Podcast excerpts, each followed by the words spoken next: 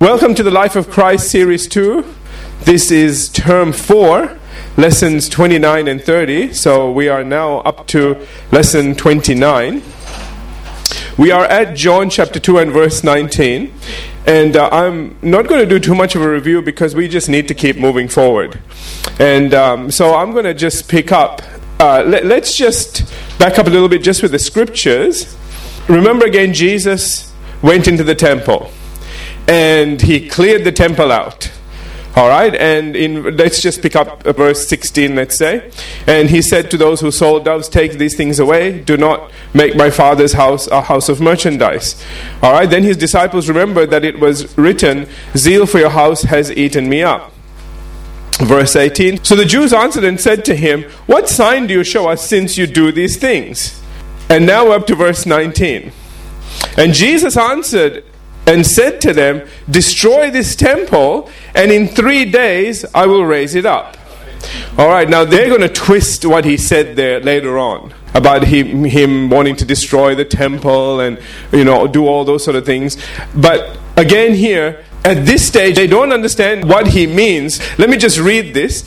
Just as the Jews had defiled the temple in Jerusalem, so they would further defile this living temple of God and put him to death in a few short years. All right, now this was said by William MacDonald. And I thought that was really interesting. Not only had they defiled the temple, but in a very short period of time, they're going to defile the thing, the person that they were actually worshipping in the temple. And Jesus is going to talk about some of those things later on as well. In fact, it is because of this very saying that once they finally did kill him, and I've got these scriptures here, they did everything to make sure that there would be no resurrection. Because if there was, it would prove he was the Messiah and would make them all guilty of murder. All right, and that's why Matthew reports what they eventually did in Matthew chapter twenty-seven, verses sixty-two through six, Matthew chapter twenty-eight and verse four. And that is then the, the next day, the one after preparation day, the chief priests and the Pharisees went to Pilate. Sir, they said to him, we remember that while he was still alive, that deceiver said, after three days I will rise again. Mm-hmm. So give, see, they understood what he was saying. All right? They didn't want to know. See, there's a difference. A lot of times people might say, well, you know, even when you're witnessing to them, they might say, well, I, you know, I don't understand what you're saying and I, I don't accept it. But I tell you something, God gets on the case. And later that night, okay, you don't know how God is working on them. And sometimes, you know, you get the brunt of it because they're fighting God so much that when they see you, you're the one they lash out at. So sometimes, you know, if they if, if you're getting a reaction from them, that's kind of actually a good thing in a very funny way. It means that you are getting to them. It's the person that has absolutely no reaction that's the problem. Do you hear what I'm saying? Because they just, nothing is, is, is getting anywhere. Okay, you're getting nowhere with them. Uh, you might say, well, I prefer the ones that don't do anything. I know, I know, me too, but you know. Okay, I'm just saying, if they're reacting, something is going on. Again, he says, so give the order for the tomb to be made secure until the third day. Otherwise, his disciples may come and steal the body and tell the people that he has been raised from the dead. And this last deception will be worse than the first.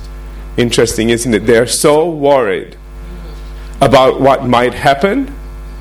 All right? And these are the disciples that, that all ran. Like they're going to risk their life after he's dead. Think about this for a minute. Verse sixty-five, he says, take a guard, Pilate answered, go make the tomb as secure as you know how. So they went and made the tomb secure by putting a seal on the stone and posting the guard. Isn't it interesting, the more that the devil tries to do to stop what God is doing, the more of a miracle it becomes. Amen? So, you know, when, when God's doing something in your life and the devil's just getting, you know, just getting worse and worse in his attacks, do you know what? Understand something. You have a greater testimony. Hallelujah. Amen. It'll be such a testimony that they can't argue it was a miracle. Amen? All right. So, they went again and made the tomb secure by putting a seal and a stone uh, on the stone and posting the guard. Matthew twenty-eight one. After the Sabbath, at dawn on the first day of the week, Mary Magdalene and the other Mary went to look at the tomb, and there was a violent earthquake, for an angel of the Lord came down from heaven, and going to the tomb, rolled back the stone and sat on it. I love that. His appearance was like lightning, his clothes were white as snow. The guards were so afraid of him that they, they shook and became like dead men. Continuing down onto verse eleven through fifteen. Some of the guards went into the city and reported to the chief priests everything that had happened. When the chief priests had met with the elders and, and devised a plan, notice again, they are still scheming and planning against God. Isn't it incredible? Jesus said something very interesting. He said, some people like to stay in the dark. I'm totally paraphrasing, but you understand what I'm saying. Okay? They want to be left in the dark. Jesus says, where we walk, we walk in the day. We walk in the light. And you need to understand the metaphor that he's, he's, he's actually bringing across there. He's saying, what we do, we are happy for everybody to know, because we have nothing to hide. These people are constantly living in the dark because they have so much to hide. And there's so much guilt in everything that they do. They know they're doing the wrong thing. You know God's there. These are meant to be God's people. Amen. It's not some Babylonian empire that's killing off a Messiah. This is his own people. He came to his own and his own received him not. Remember? John chapter one. So anyway, back with this. When the chief priests again met with the elders and, uh, and devised a plan, they gave the soldiers a large sum of money. Verse thirteen, telling them, you are to say, watch this, this is what they're telling them to say now. His disciples came during the night and stole him away while we were asleep. Wow, like they would sleep. There's so much in this that we will look at it when we get to it. Okay, I don't want to deal with it right now. So the soldiers took the money and did as they were instructed. And this story has been widely circulated among the Jews to this very day. Alright? Now, returning to John two nineteen. As to what Jesus actually said there, which was again, destroy this temple, and in three days I will raise it up. It is what is referred to as a mashal, okay? Which is a paradoxical saying. A veiled and pointed remark, often in the form of a riddle. Like John's remark in John one fifteen when he said, he who comes after me is preferred before me, for he was before me. Everybody go, so what he say, what he say? You know, I know, right? It's just like, you know where the arrows are going on that one. Okay? So in order to interpret this riddle, we need to be aware of the fact that it contains several terms which lend themselves to a twofold interpretation. Alright? First, the word destroy refers to both the tearing down of a building and the destruction of the human body. Did you get those two things? You see, that temple is going to be burnt down to the ground. It is going to be pulled down. Okay? That temple is actually seventy years from that day. Roman general Titus, I think, is going to come. They're going to get fed up with the Jews. He is going to come and he is just going to just tear it all down. And then somebody is going to, in his zeal, is going to set the thing on fire. And because of it, all the gold in the temple. They want to make sure that the Jews have nothing to work with. Because the the temple was laced with gold. Okay, if you remember. And so they pulled it apart brick by brick. So that's going to happen as well. But this also means something else. So there's a dual reference and they're both right. Are you all with me? So again, the first word, destroy, refers both to the tearing down of a building and the destruction of the human body. Second, the verse, this temple, refers to both the entire temple, including the courts and man's physical frame, viewed as a dwelling place of the Spirit. Did you get that? Alright, so when he says this temple, alright, he is actually talking, first of all, to the about the entire temple, but also remember, we are the temple of the Holy Ghost. Do you remember that? Okay. And so that is a place where the Spirit dwells. So that temple as well. Alright. Finally, the phrase, I will raise it up, refers to both reconstruction of buildings and resuscitation of individuals. Hendriksen points out that after all, there, that is the religious leaders' own literature, was full of just such veiled sayings.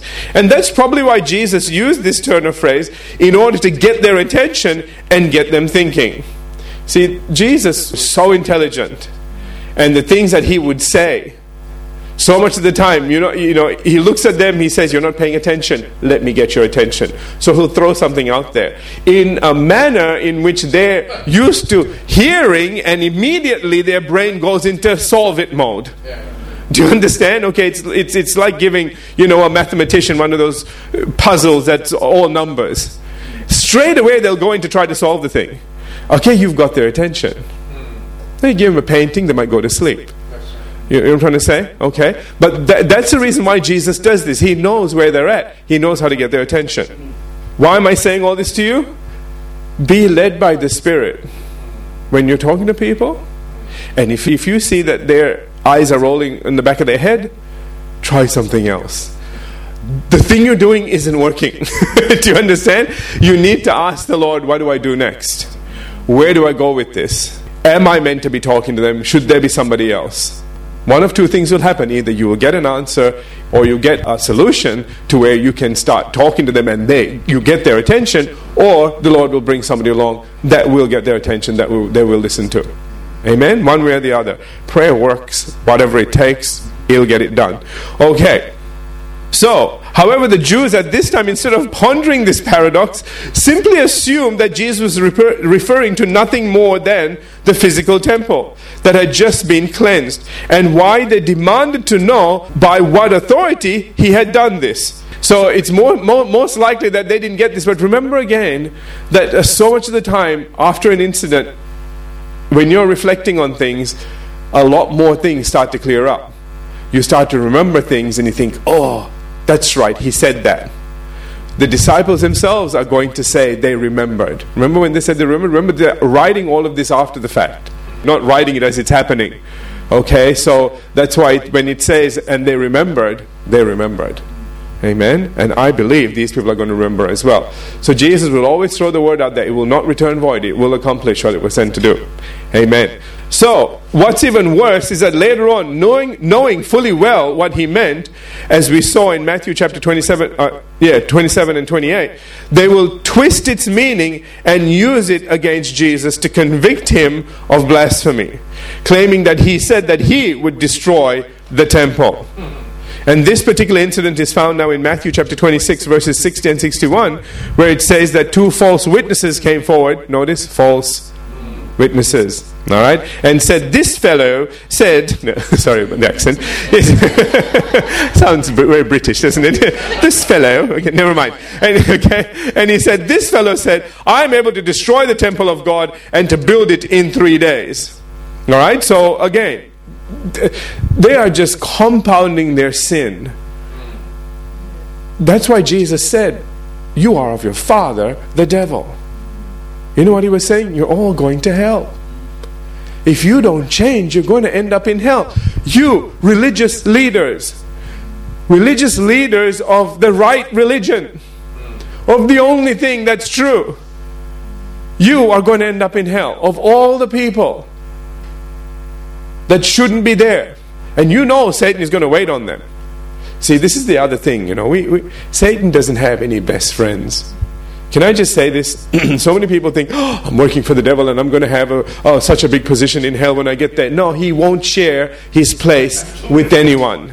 He is the opposite of God. Get it through your head. There, there are there are things that um, people have written, I don't know if they're right or not, but those people, especially that were... See, this is where it's better not to know than to know a little bit and go off track. Because I tell you something, the devil will be waiting for the day that you die, and my goodness, if you end up in hell, we pity you, because he is merciless. He doesn't forgive and he doesn't forget. Do you understand what I'm saying? Which means whatever he does to a person, he will continually do it, because he never forgets. Anyway, let's move on. Further to this, even in the book of Acts, in Acts chapter six and verse fourteen, the religious leaders, in bringing false accusations against Stephen, are recorded as saying, "We have heard him say that this Jesus of Nazareth will destroy the temple and change the customs Moses handed down to us." Where did they get that from? Well, you know, when they start lying, they just keep going, don't they? I mean, it just compounds and just gets bigger and bigger. What's interesting is that Jesus never said that he would destroy the temple. Notice again his exact words in John two nineteen, and that is, destroy this temple. The implication being, you destroy this temple. Did you see that?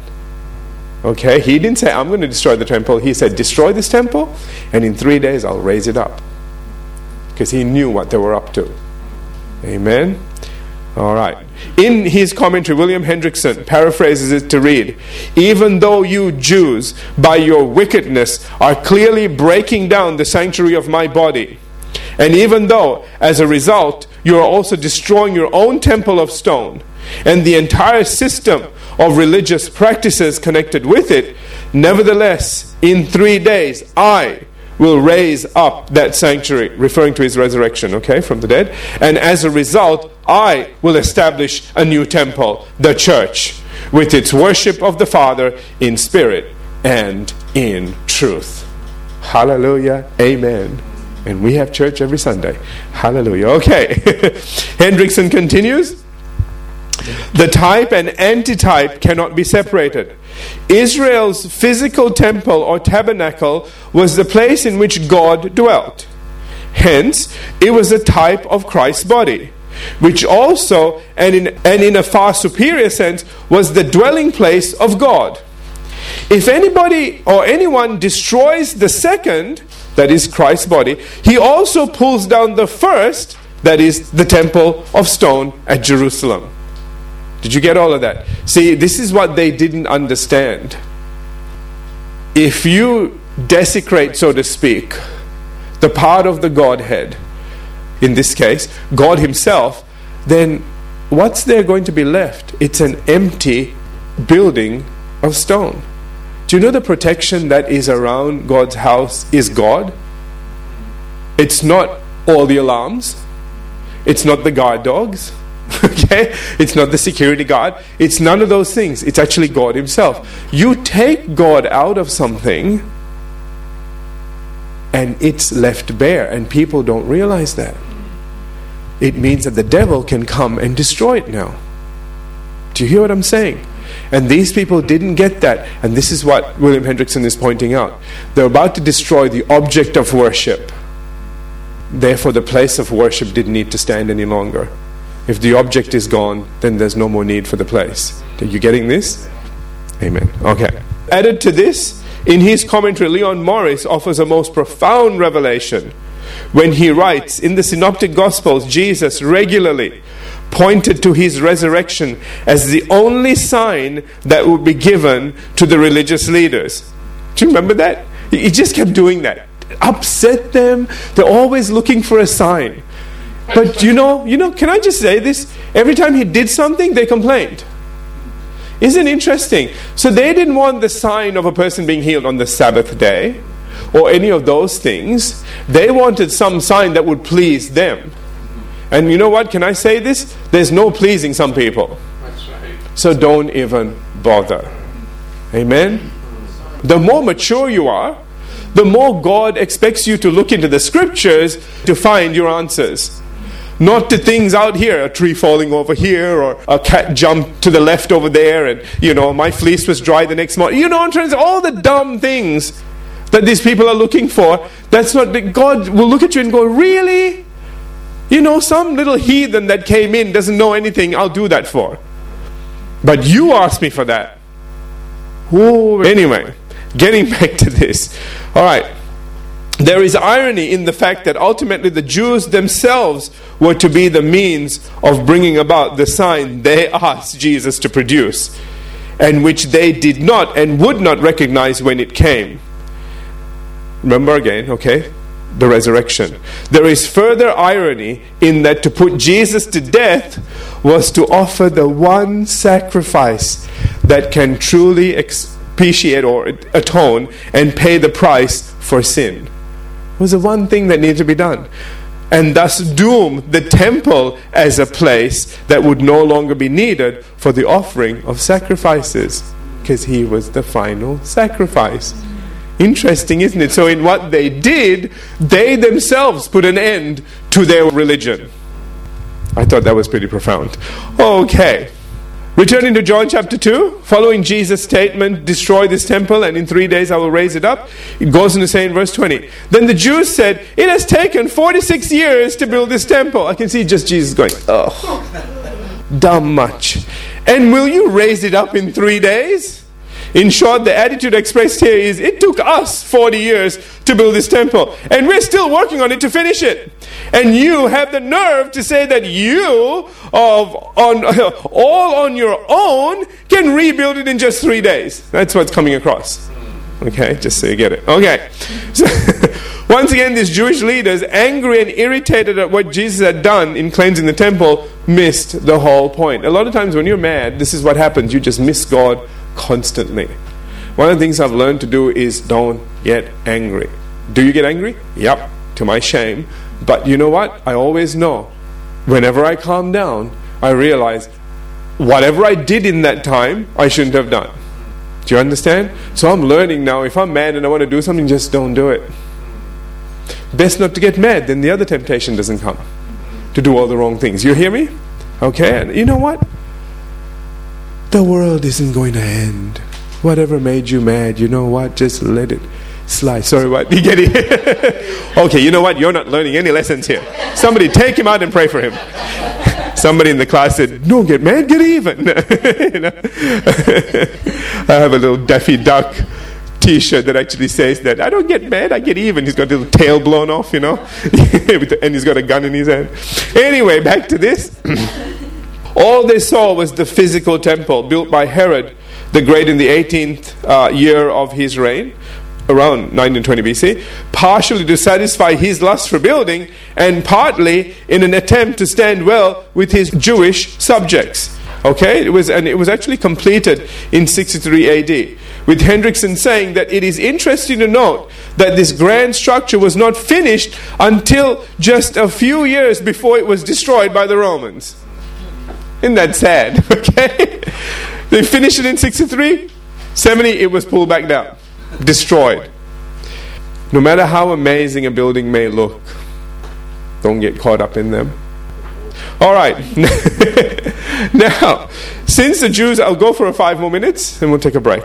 Since the Jews had totally misunderstood what Jesus had said, and perhaps deliberately, as we saw earlier in Matthew's Gospel, the Apostle John goes on to clarify what Jesus meant by saying in verse twenty-one, but he was speaking of the temple of his body. So it made it clear for all the people reading, that's what it was on about. Amen? Alright. In his commentary, D A Carson writes, in this temple, the ultimate sacrifice would take place. Within three days of death and burial, Jesus Christ, the true temple, would rise from the dead. Amen. Hallelujah. In fact, Carson goes on to add that the temple itself pointed forward to a better and final meeting point between God and human beings. Jesus cleansed the temple. Under his typological reading of the Old Testament, he also replaced it, fulfilling its purposes as the perfect meeting place between God and man. Did you get all of that? So now, Jesus Christ is our way to God. No more temples made by hand. Amen? Hallelujah.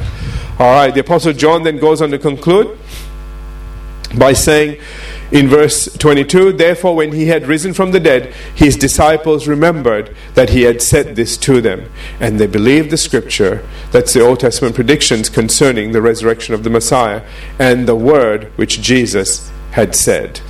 Amen. So in other words, according to this verse, even the disciples didn't understand what Jesus meant until they saw it fulfilled as at his resurrection. And the Holy Spirit reminded them of it, just as Jesus had promised he would.